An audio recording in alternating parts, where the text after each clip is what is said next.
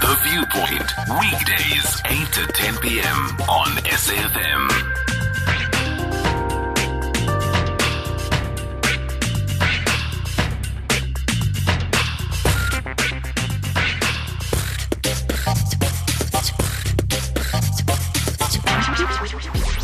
Songezo Mabece on The Viewpoint.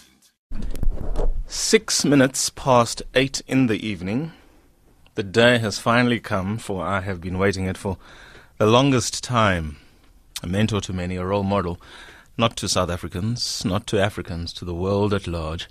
One of the most gifted scholars ever to enter the halls, the very hallowed halls of Oxford University.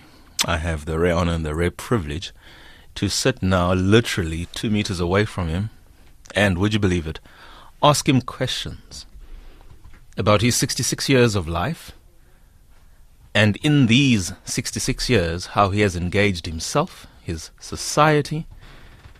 I'm going to engage him on his vulnerabilities, which vulnerabilities offer for many South Africans that inspiration that only Justice Edwin Cameron can offer. Good evening, South Africans. Of course, you may call us on 0891 104 207. Please just give me some 15 minutes to sort of settle the judge in and just get one or two questions out of the way before obviously you participate in the conversation because as much as it is my singular honor to be in his physical presence and company, he is in your car, he is in your home, he's alongside you on the hospital bed, he's with you at work, and you are tuned in from all over the world, dare one say. This is as much my moment and privilege, yours as well, to engage Justice Edwin Cameron. 0891 104 207. Good evening, Judge. How are you? It's a great pleasure to be here, Songezo, and it's been a long time since you were a law clerk in the Constitutional Court. 2014 it was. Absolutely. Wonderful to, to have be, made touch with you again, and very wonderful to be on your show this evening. Judge, thank you so much. And more importantly, I think I need to say this up front. I, I've always been humbled by how incredibly affable you are. And, and what I say is not in, in any way an affront to your colleagues on the bench, but the idea that one can literally walk into Justice Edwin Cameron's office and sit down and be open and vulnerable about some things that we seldom talk to because of the whole deference of clerks and judges. I think you were the one judge who was, in many respects, able to transcend necessary boundaries between clerks and judges, but almost with an uncanny ability to be appropriate about it and knowing when to be approachable, affable, allowing us to be vulnerable in your office, which in itself has so many stories to tell. I do appreciate that. Um, and the book will come. We spoke about it in 2014. But equally, I I think I extend my appreciation on behalf of the clock body at large since the time you were there, both in an acting capacity and in a full time capacity. Those corridor conversations as well, clocks appreciate that. They might not say it, but they do. Hmm, I That's, think so. that's how you engage the law Yes. without being formal, Yes. without being in court, without sitting in a clerk's meeting or sort of advising you after conference or just before a judge's conference. Hmm. Just having a conversation about a question of law in the corridor with a judge. But I think, Songezo, we should tell your listeners that what is unique about the Constitutional Court and what the Constitutional Court introduced to the South African judiciary were the concept of law clerks. Young, bright as buttons, top of their law class South Africans who are ambitious about the law, who believe in the Constitution, and want to work for a judge for a year. And the clerks are very influential. They're a vibrant, forward looking body of young South Africans, and they really inspire the court. So for me, it was a great priv- privilege over those 11 years in the court to work with the law clerks. And are you aware that law clerks, especially for instance in terms or instances where a judge would be av- unavailable for long leave or because of a retirement and they had to go to another chamber in an holding capacity before an acting judge would come in and take over the one who has just recently vacated office, clerks would fight and it became personal to be assigned, if for a month, in the chambers of EC. Are you aware of that? if she's listening, Cherise Thakur, who was my senior, if you like, in the chambers of TS, Yes. Justice Thembile Skweyiya, that is. Yes. He left May 2014. He had to step down. Yeah. Correct. And for two to three months, we had to, Andrew Wheelhouse and I, and we'll get to him, hmm. went to Justice Madlanga because he was just the closest. Cherise was prepared to walk all those 50 to 60 meters for an EC Chambers conference every morning because these were her words to me. Guys, I'm going to EC and I'm prepared to fight you for the right to be in his chambers. Well, we had a wonderful learning and, and giving session together, Cherise Tucker and I. She now works for the Helen Suzman Foundation, doing very important work there. She does. Yeah. Judge, let's talk about some of the matters that we would really like to tease out of you and, in many respects, to offer some inspiration to a country that, for most of its part, if you just look at the news on any given topic at any given hour, any given day, there's a lot of despondency. Mm. And not least what I was very moved to produce on yesterday, together with my wonderful team of producers, Lesejo, Vanessa, they're smiling, Phineas. Mm. South Africa is under siege. South mm. African women are under hmm. siege. Yeah. yeah. And it's, it's one of the great tragedies in our democracy. It's a day of great grief, and so much of it is personified by that young person in Cape Town, Uyinene.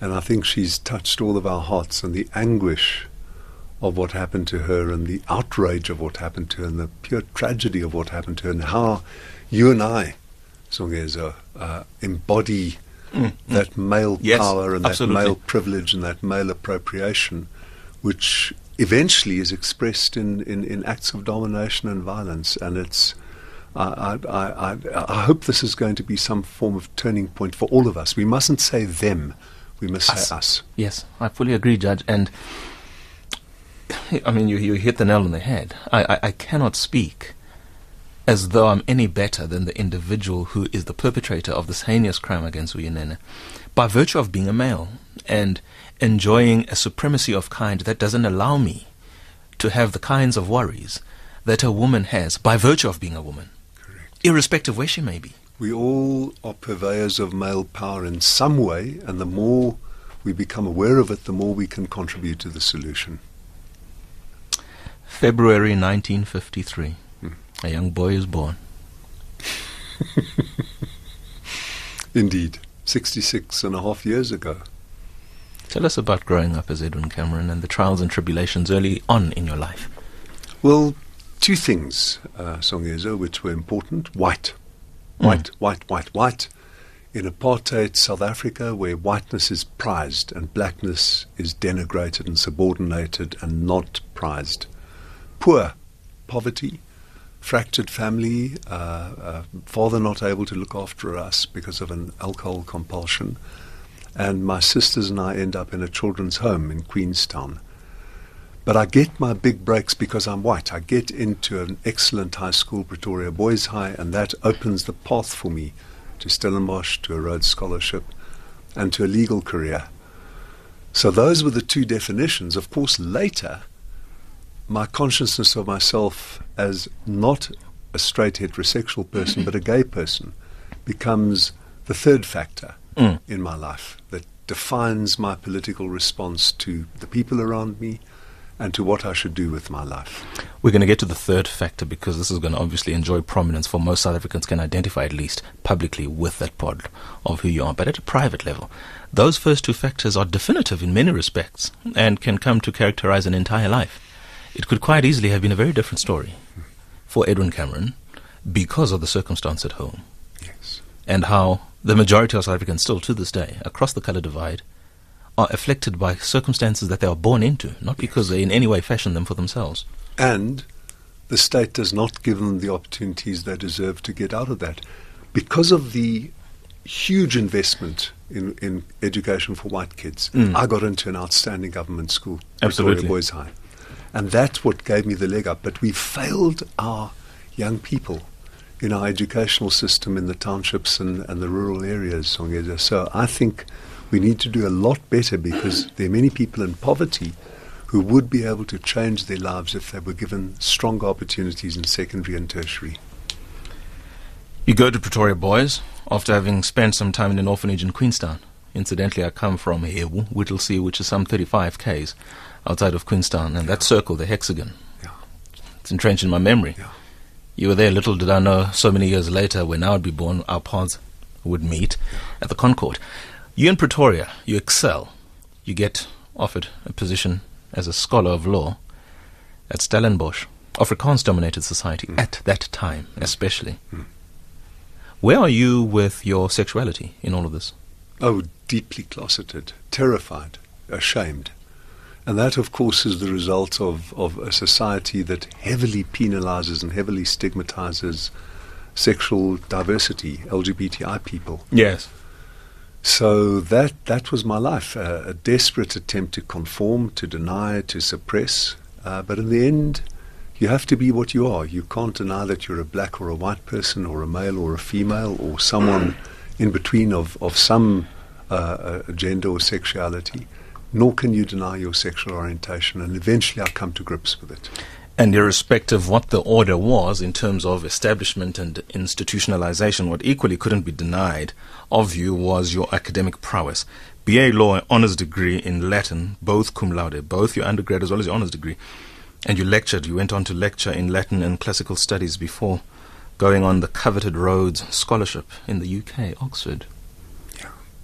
Was that in any way assisting you remain some maintain some relevance, some traction as a white male? Because you were losing it for the while you were the person you were closeted. You were, you were constrained in many respects. Did that give you some sort of social traction, at least that you were able to ace your studies? Undoubtedly, Songezo. What happens to me at Oxford, at Stellenbosch, I'm quiescent, I'm conformist, and I'm ashamed of that still to this day. I go to Oxford, and in September 1977, a most terrible atrocity is committed by the apartheid government. A brilliant young Yes. Xhosa speaking man, Mm. not far from Whittlesea, Correct, is, is bludgeoned, is bludgeoned to death. Stephen Bantu Biko Yes. and it makes waves across the whole world. It's only 15 months after the Soweto uprising. Correct. And Steve Biko, and I start reading, banned in South Africa, suppressed, banned, restricted. Yes. I start reading, and he has a brilliant consciousness of race, of whiteness, of blackness, of where the two should meet, and it's not in the way that white liberals want to meet, nor in the way that the apartheid Yes. supremacists want to meet. And to me, it's a revelation. So, a pivotal moment in my own consciousness of injustice uh, in South Africa, racial injustice and social injustice, happens at Oxford. There are many who are your contemporaries, certainly in terms of age and who meet your demographic, who would argue. For instance, I had a conversation with my former deputy headmaster who was at Rhodes University, and he said the first time he engaged what you have just talked about, which was a lived experience for many South Africans who were my color, was he had to be overseas to consume that sort of media and the brutality of. Was it really as censored in the country such that just by virtue of your being white, living, say, in an area classified for whites, you really were unaware what was going on across the highway to the black communities? I don't think so. Not unaware of the fact that there was white domination and white privilege and white exclusive uh, access, Songezo. So, if any white person who lives through that, what people can say they're unaware of is the horror of it and the perniciousness of it, but not unaware of the facts because we live them every day. So, uh, I, I, I, I certainly wasn't unaware.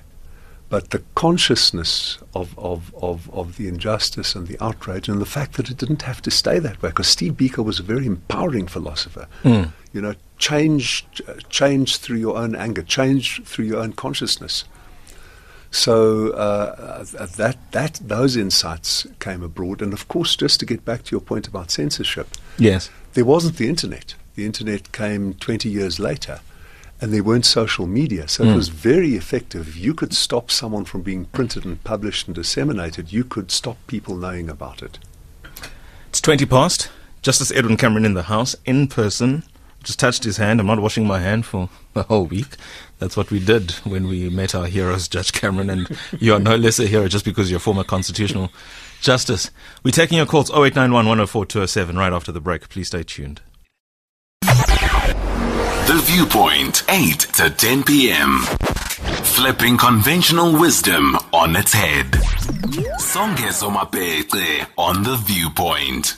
Justice Cameron in the house. Songezo Mabece on the viewpoint 0891 104 207. Please remember when you do call, keep your comment or question short and sweet. I would imagine the lines would be teeming for persons wanting the opportunity to engage in the truest sense, the people's judge, Justice Edwin Cameron. Judge, we're talking about censorship, we're talking about the 1970s. You are in Oxford.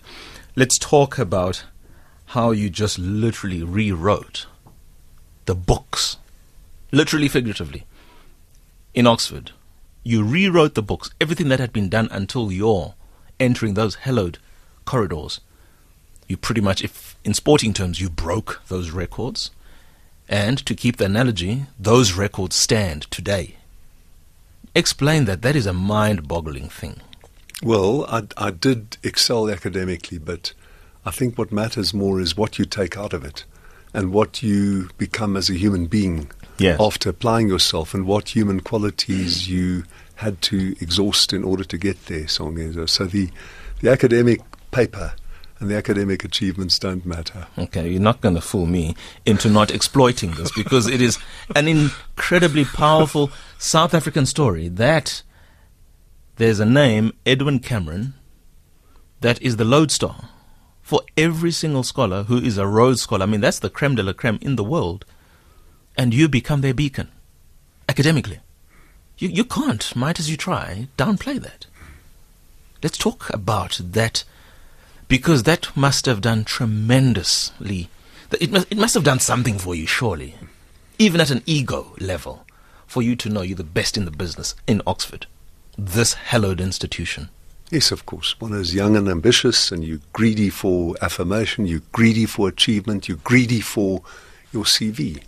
So when you put your finger on it, you uh, when, when you said even at ego level, yes, certainly, Songezo. But what do you take out of it? Getting back to my question, What which you you don't want to answer. Yes, I, I, th- I think you, you you take out of it that pure intellectual attainment matters nothing in the world of humanity between people.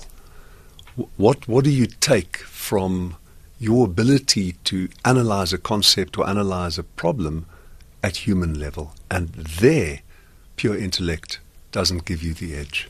I think there there are other are other qualities of of humaneness, of humanity, of insight, of empathy, of listening, of of, of understanding, which are more important.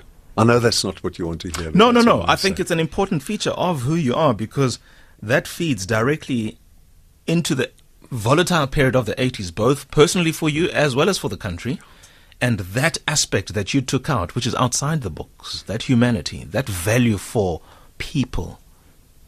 Not only are you dealing with your own personal conflicts and internal contestations of who you are in the South African society that is starkly different to the British society from which you've just come back on top of the world in the truest sense, you're brought back to reality in many respects. Tell us about the 80s now, because this is where really the Cameron we know now is really formed. 1982, pass laws. Outside 13% of the country, black people can only be in so called white areas by permission of the boss. Mm. You have to carry your passbook. If you don't, you're arrested. Hundreds of thousands of black people are processed through, through the pass courts. Rigid residential separation, rigid job reservation. Until 1979, a criminal offence for a black person to belong to or to start a trade union. It starts to change in 79. By 1982, you've got the unfair labour practice and the industrial court. So change is happening, but apartheid is very much still alive. More important Yes. than apartheid is the spirit of resistance. The spirit of resistance that manifested in the Defiance campaign in the 1950s, that Yes. manifested at Soweto. Sharpeville in the marches, yes, the marches from Langa in, in, in, in Cape Town before Sharpeville, Mm-hmm. and the spirit of defiance in the Durban uh, strikes of 1974. Industrial action it was, yes? Exactly. Yes. And then the uprising in Soweto. All of that history Mm. uh, is defiantly compressed in the uprising that then takes place in the 1980s through the United Demo- uh, uh, Democratic Front. 1983, two years on, state of emergency, Pierre Verboten starting to panic. Exactly. And and the union movement. The union movement, which the apartheid government realizes it can't put the pressure cook lid on, uh, uh, the pressure cooker lid on anymore. And of course, there's a young man who starts the fastest growing movement, the National Union of Mine Workers. He's called Cyril Ramaphosa. He learns things. He learns democracy. He goes from hostel to hostel, from mine to mine. Yes. He forms branch committees. He forms regional committees. He forms provincial committees. He learns the hard way what is necessary to organize in order to make people empower themselves. And that was a brilliant teaching. He's a, a gifted and inspirational and charismatic young leader. That is the 80s in South Africa. And he came full circle with his relationship with the mines, didn't he? Yes, it did. He certainly did. Something to celebrate? You're trying to provoke me, and I'm not going to be provoked. we'll get there, and you will, you will engage. Justice Edwin Cameron, ladies and gentlemen, 0891104207 is in the house, and it's amazing just to be here. And if you don't call, trust me, I'm not going to be punting these indefinitely. It's a singular honor for me to be in studio with Justice Edwin Cameron having a full on conversation at my behest, might I say, at my place of calling, might one add, Justice Edwin Cameron. So please do contribute 0891104207. Ask any questions, but please keep it short so that we can get as many persons on the line as possible. Um, I'm not sure if this is a. Frank Talk from Mangaung. Quite a name. Frank Talk, good evening. Good evening and uh, good evening to Justice. I'm, I'm, you know, I'm quite excited that Justice, like me, was influenced by Frank Talk, uh, Steve Bantu Biko, um, you know, um, and all our consciousness comes from there. I just want to ask two quick questions, and I want to congratulate Justice for all what he has done for justice in this country. But there are just two quick questions. Uh, one is amongst the chief justices that you have worked with, uh, which one, you know, you rank high and why? And the other easy question is South Africa is confronted with an immigration problem, you know, for lack of a better word, I'll call it that. How best do you think uh, we should deal with this issue? Um, you know, we've got asylum seekers, we've got refugees, and we've got economic immigrants. Um, you know, to what an extent can South Africa keep on taking as many immigrants? And how best do we deal with this issue? And, and I know the judiciary has, has pronounced itself differently on, on, on a number of court cases, starting with the SCA one. Um, on Somali Association versus the MEC of Economic Development in Limpopo. Awesome. Thank you so much. Frank Talk calling us from Mangaung. Emalahleni, we go to Joe. Joe? Hi, good evening, uh, Tonga and the judge. How are you? We are well, thank you. How are you? Nice, nice to meet you, Joe. Thank you. Excellent, excellent. Judge, I just want to say to you that I think uh, you you contributed quite immensely, you know, in the uh, future of this country. And, you know, being in the field of law, you know, I mean, has, uh, um, um, you know, encouraged a lot of us, you know, to go into this field. Um, um, you know, in the olden days, you know, I've, I've got a diploma juris, you know, so, mm. you know, I couldn't uh, go into, you know, the uh, field of law. Uh, ended up in the mining industry. But law is law. You use it everywhere. On the traffic, when you cook, you know, when you get married and everywhere. Mm. And uh, I remember very well, you know, you know, when we when I started, there were this uh, words that were very difficult for me. You know, words like uh, locus standi, udusho, and uh, you know, but uh, you know, the the the the, the, the those, those those those were the words that you know I you know made me enjoy law. And, uh, I'm, I'm, must say, you know, thank you very much for the contribution, uh, Judge. And uh, you are one of the people that made me believe that not all South Africans are racist. And uh, I think, you know, keep it up. And, uh, you know, your contribution is well recognized. Thank, thank you, you Joe. Thank you so much, Joe. Joe, that was a beautiful call. We appreciate that. Jason in Pietermaritzburg, good evening. Good evening. Um, firstly, just want to say congrats on a wonderful life. I didn't know too much about you until your retirement, actually. Um, but just obviously, I'd like to know from you what do you think would be the one thing that would help South Africans through the current um, upheaval that we find ourselves in regarding, you know, especially not not even race politics, but just how do you think is the best way for us to move forward from where we are right now. Sure. Well, Jason, just just in one word, I think we need uh, economic growth and development. We need people to have jobs. We need people to have less debt. I think that's the issue that worries many, many, many families, both working class and middle class families. But of course, I'm not an economist and I'm not a politician. I'm mm. not a social planner. Can we get back to Frank Talk's two questions? Correct. I like his the name he called it. Frank himself. Talk. yes, I love I love it very much. Yeah, immigration Uh, and working with the exactly, Chief Justice. Exactly. I, I want to start with the second first, Songezo, because it's one that worries us a lot, and we've seen on our television screens the last few days, even last week, the terrible scenes of South Africans hounding non-South Africans out of their shops, looting their shops, burning their, in, their informal homes. And it, it's, it's, it's, you've got to be careful as a lawyer not to preach. But we've got to see this regionally. Look at Trump. We spurn Trump, we laugh at him for thinking he can build a wall across the southern states of America Yes. Yes. in order to wall off America from the rest of the world. Yes. And while I wouldn't ridicule President Trump, we've got an important uh, foreign relationship with, with the country he represents, I think the ridicule for the wall is well warranted. We cannot wall ourselves off. One of the reasons we don't have apartheid any longer is that our neighboring states didn't wall The themselves off from it states. and the apartheid government couldn't wall us off. So the solution lies somewhere in regional cooperation and development. But the one fact that we can state for all South Africans is that we cannot build walls to keep people out. We've got to deal with it. So I'm not saying that we shouldn't abolish citizenship, ab- abolish permanent residence, abolish uh, work permits, and so on. But we have to face the fact that we are stuck on this continent with its 750 million people, of which we are less than 10%. And that's where we've got to start when we try to think of when Frank asks what, what is the answer. Chief Justices, shall I answer? Please. Well, I was always going to ask that question, so please. fantastic. What did it Fantastic. lean from who? I think who you really s- made that impression? I think you asked Frank to ask that question. Let me say, I had, I had the great privilege of working with four Chief Justices. In fact, all four Chief Justices of the Democratic era Chief Justice Arthur Chaskalson, Chief Justice Pius Nkonzo Langa, Chief Justice Sandile Ngcobo, and Chief Justice. Mogoeng, mogoeng. Absolutely. Yes. Why, why that fond look upon your face, Songezo? Do you want to I worked with him too, shall I say? express your own views? No, I, I, I worked with him. I worked in a court in which he was the 2014. CJ, and it was a singular honor to have been there at that time. Absolutely. I agree. What did you get from who?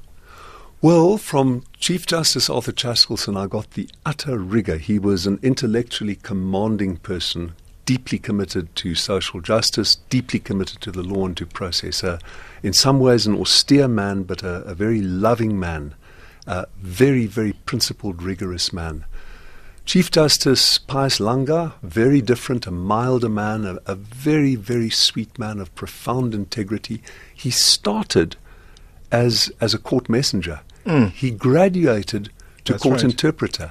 He graduated from there to being a magistrate. From there, he became a counsel at the bar. He then became senior counsel and became a justice in the country's highest court.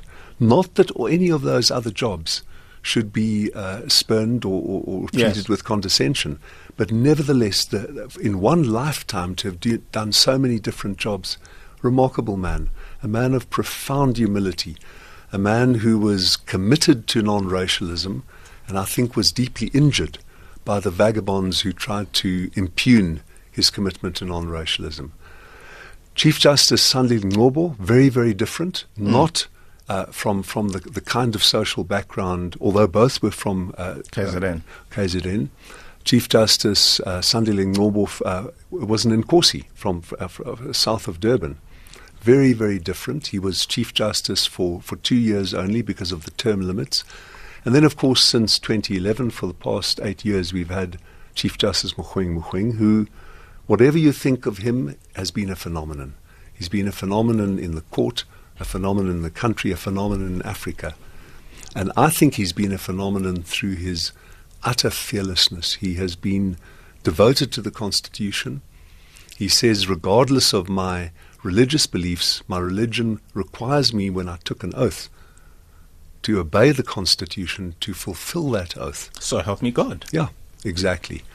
And rigorous in his fight against corruption, his belief in the vision of well governed African peoples and well governed African countries. And that has been very inspiring. We've differed profoundly on many cases. and yet we've shared a devotion mm. to the values in the Constitution and to the vision of social justice that it offers. You said Chief Justice Ngcobo was different, without elaborating. What did you mean by that? He was temperamentally different. Very te- uh, Chief Justice Pius Langa was a very mild man. Uh, Chief Justice Sandile Ngcobo was a more temperamental man, a more a more a more labile man, a very deeply learned man. He loved to write judgments. He was a scholarly man. He was a, a, a, man of books, uh, a man of learning, uh, and of course also a doer. He wrote many judgments which are still cited today, uh, uh, eight years after he left. So in temperament he was very different, and also in his output he was very different. He very much liked to be a judge who would go to his chamber, reflect on the issues, and, and start writing a judgment. I might say that I've also had the pleasure of working alongside former Chief Justice at the Health Market Inquiry at the Competition Commission, and some of these issues that you're bringing to the fore really are consistent with my experiences. Because if there's one thing, irrespective of the temperament that you speak of, that he is absolutely, in the truest sense, a judge on, he vexes with the most minute detail in law because he understands that context changes with one word or indifference in the interpretation of one line and he will vex with an issue almost irritatingly so because for him it is important to make very sure that he understands what the parties want and which is more. He, he does what he is required to do as somebody who has to orbit, if you will, what he, he's required to do. He can be a real stickler. In a word, yes, stickler. Absolutely. Let's take Scully in that order. Scully and Romeo from Durban and Pretoria, respectively. Good evening. Justice Cameron in the House. Good evening to you, Songezo. Thank you for taking my call. Uh, Songezo, thank you for ever bringing Judge Cameron into the, onto your show. I really thank you, and I am really honored, honored, man. You know, speaking, saying hello to Judge Cameron. Hello to you, sir. How are you, Scully? Nice to speak with you. Uh, okay, sir. Just a bit disheartened with the going ons in our country at the moment, with our beloved country. Um, I thank you, thank you, Judge, for being there for us and, and, and bringing some change into the justice system. Uh, I thank you, man. My, my only point is, uh, I don't want to be uh, uh, too long. Um, what do you think of our, our voting system? Do you think we should need a, a new changing system like that? I listen on the radio. I'm honored speaking to you, sir. Yes, please don't leave us. Uh, still be in the justice fraternity. Oh, he's not lost. Can I quickly Thank just you, answer sir. Scully's? Right. Sure. I, I've got good news for you, Scully. There is a case before the Constitutional Court right now brought by non governmental organizations and individuals that challenges mm, mm. the uh, voting system, which says it shouldn't only be through political parties, that Section 19 of our ah, Bill of Rights should be able to be interpreted. And we are considering that case right now. We're exchanging memos and views. It's a fascinating. Of course, because I sat in the case before mm, I mm, stepped down mm. two weeks You're ago. You're not done. Your contribution is not done. So I can, and part of the evidence before us was brought to us by Parliament that said we are reconsidering this. So Scully, don't don't don't despair. I think there will be movement, whether it's through a judgment of the court or something the court says in a judgment or through Parliament things will be happening. For the record, and for those of you who are scholars on this particular subject, just Google the name Frederick van Zyl Slabbert. 2003, he was commissioned by the Department of Home Affairs to look at exactly this very issue by the IEC, if whether or not the election process as it then was, which hasn't changed since, is functional and should be continued or discontinued. And he makes some revealing findings and recommendations for the system. That document is the property of the Department of Home Affairs. Because this conversation is happening with Justice Cameron here and there will be a judgment coming out, I will resist the temptation to have a discussion on it because I do want to have the benefit of a Con Court judgment to further if you will, delineate on the vexing, obvious political considerations that will feed the basis of that judgment and whatever the submissions are in that regard. It's 2041. I beg your pardon, we have to take an ad break, otherwise we will be cut mid sentence. We'll be back with Justice Edwin Cameron, 0891 104 Please do give us a call. Your time is running out, 19 minutes and counting. 2040.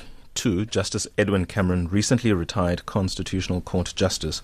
25 years on the bench, he has finally derobed, and he will never be required to do that again. And that's the only thing he's not going to be required to do. His legal mind is as much value to the country now in retired life as it has been in all of his judicial life, both as a counsel and as a jurist. You were. sorry, we've got Romeo on the line as well. Good evening, Romeo. Good evening to you, my brother, and good evening to your guest, Mr. Edwin. Uh, good evening, Romeo. Uh, our uh, our justice, um, our judge, the former judge. Um, I just want to ask you some few questions, or maybe just one question. We'd appreciate that. With the ongoing of all this violence of all walks of life, we see violence in women. Women are killed like we are killing chickens. We see violence uh, in foreign nationals. We see violence in trucks. We see violence all over. What do you think we should do to correct this uh, the violence that is happening? Is it are we supposed to put the harsh sentence to make it to send a message mm. out there? Whoever wanted to do it knows that he is going to face a harsher sentence, so that people will not do it. Romeo, what do you think should be done? Thank you, you, Romeo. You're asking a wonderful question, Romeo. I can say one thing very quickly, which is that we know that harsh sentences on their own don't stop crime.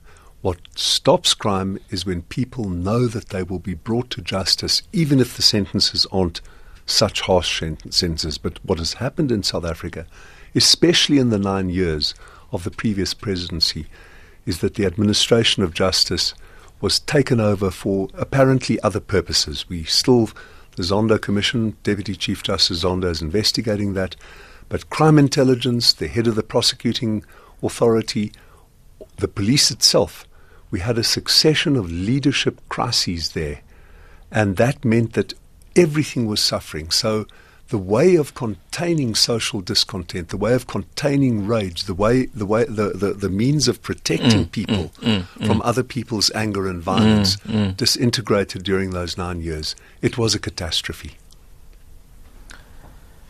Another catastrophe. Well, let me just add one thing to that, please, Songezo, which is that we are recovering. We've got the head of national prosecutions who was brought back from, from The Hague, from the International Criminal Court with outstanding credentials.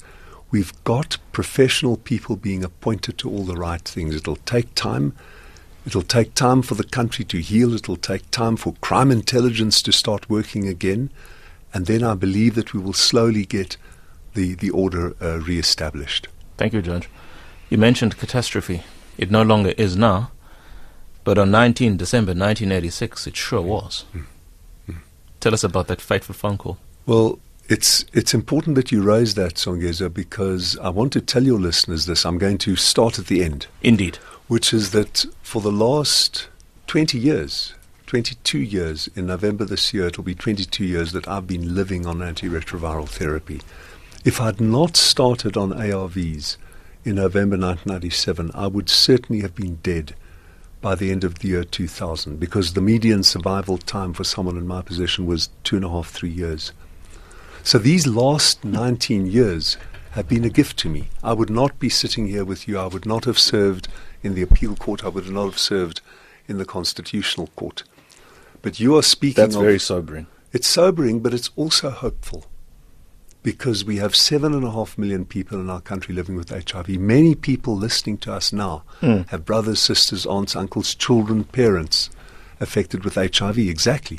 Exactly. Songez is putting up his hand because not a single family in our country isn't.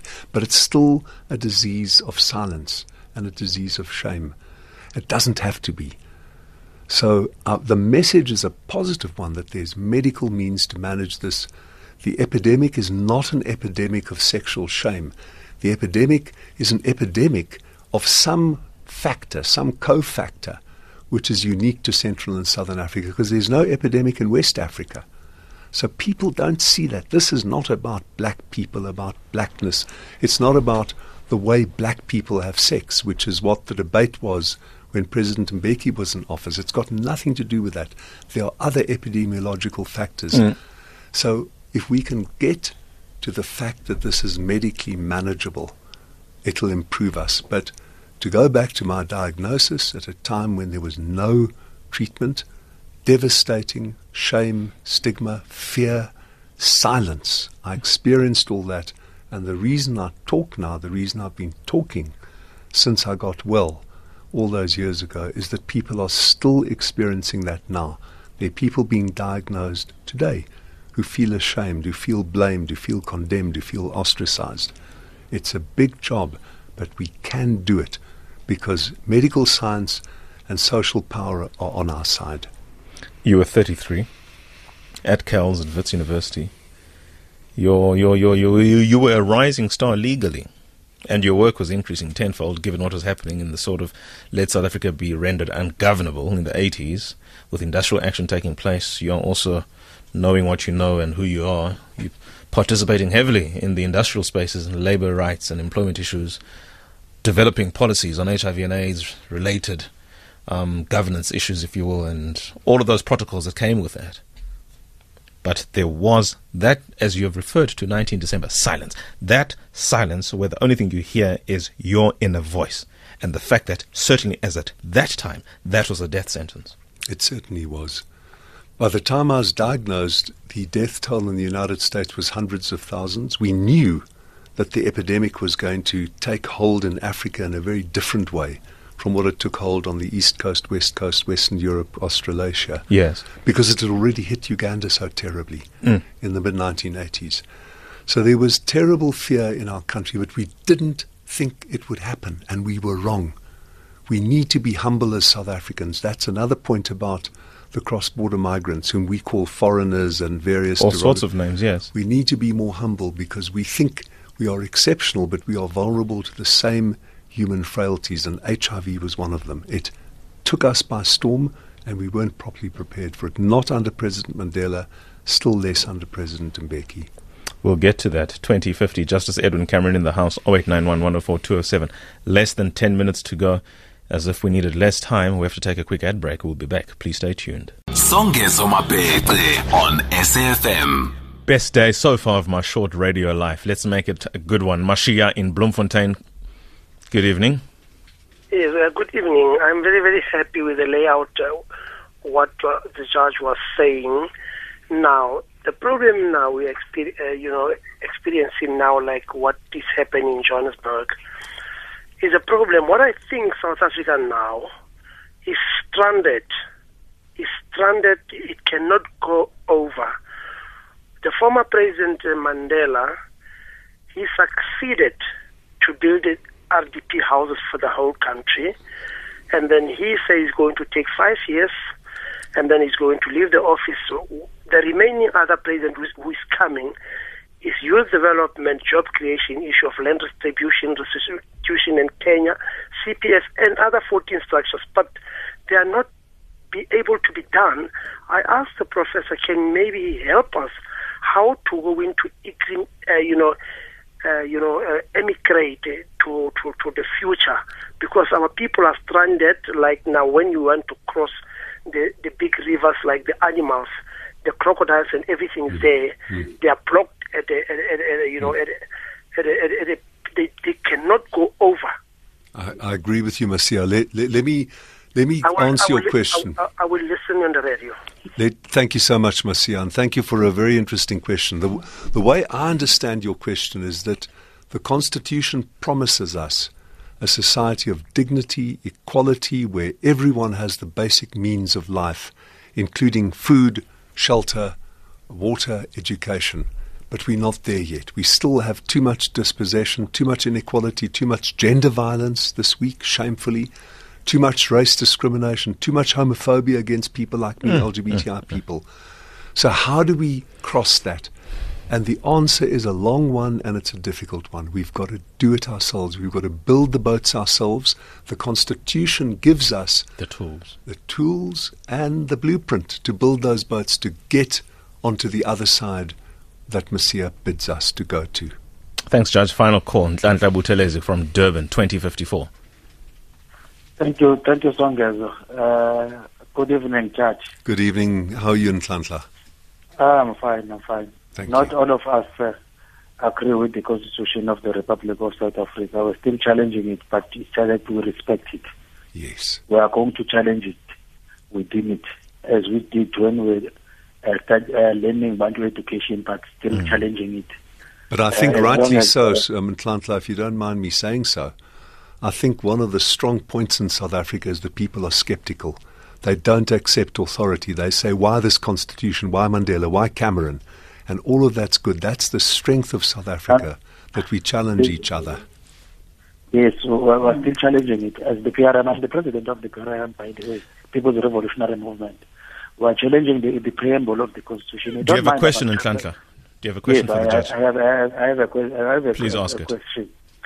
What is your view on uh, public protector Busisiwe Mkhwebane? Thank you very on much. On all these things that have happened, because I think uh, there has been a, pro, a, a prepared attack against her. Short and sweet. Thank even, you very much. Even by, by, by Thank the you, judges, Nhlanhla. The attacker. You know, Nhlanhla, I can't express a view on Public Protector Busisiwe Mkhwebane because I haven't read all her reports. And I wouldn't express a view in the public domain. I've expressed one view as a member of the Constitutional Court, which was on one of her reports, the Absa Bank Lifeboat Mm. Reserve Bank. And there, my two colleagues, Justice Sisi Khampepe, whose uh, surname originally also was Buthelezi, incidentally, Nhlanhla, because uh, of her, her position in the Zulu royal family, and Justice Leona Theron found that the public protector had forsaken her duties and had been dishonest, and that's why there was a special costs order against her. That's all I can say, and I can refer you to read the judgment.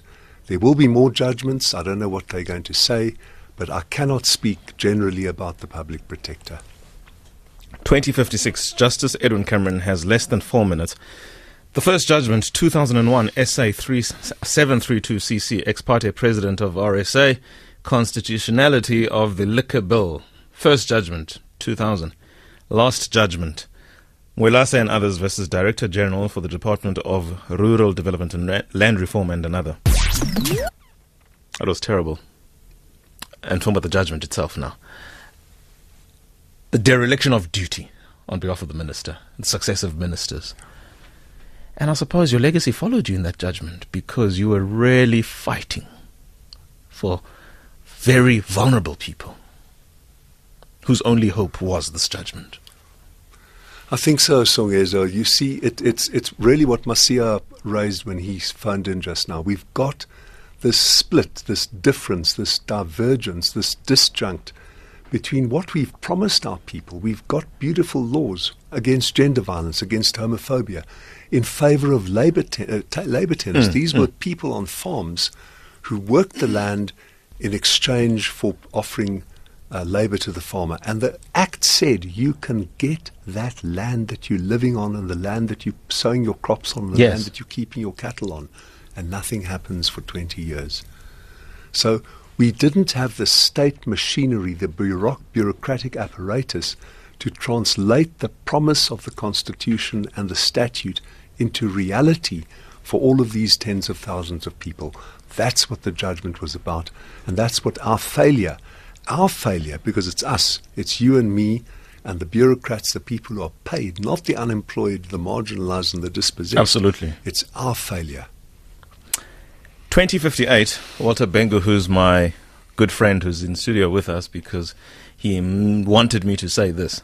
Judge Cameron, did you know every year around Easter time, top university students who are master debaters assemble in your name at the Justice Edwin Cameron Invitational Debating Tournament, hosted by our alma mater, all of us in this room, Stellenbosch University, to effectively get wasted on what they call yaka, which is a brewery of a lot of lemon juice, a lot of lime cordial, and a lot of vodka, all in the name of debating. And in Justice Edwin Cameron Invitational Tournament's name. Did you know that? I did not know it, and it's a very, very honourable pursuit.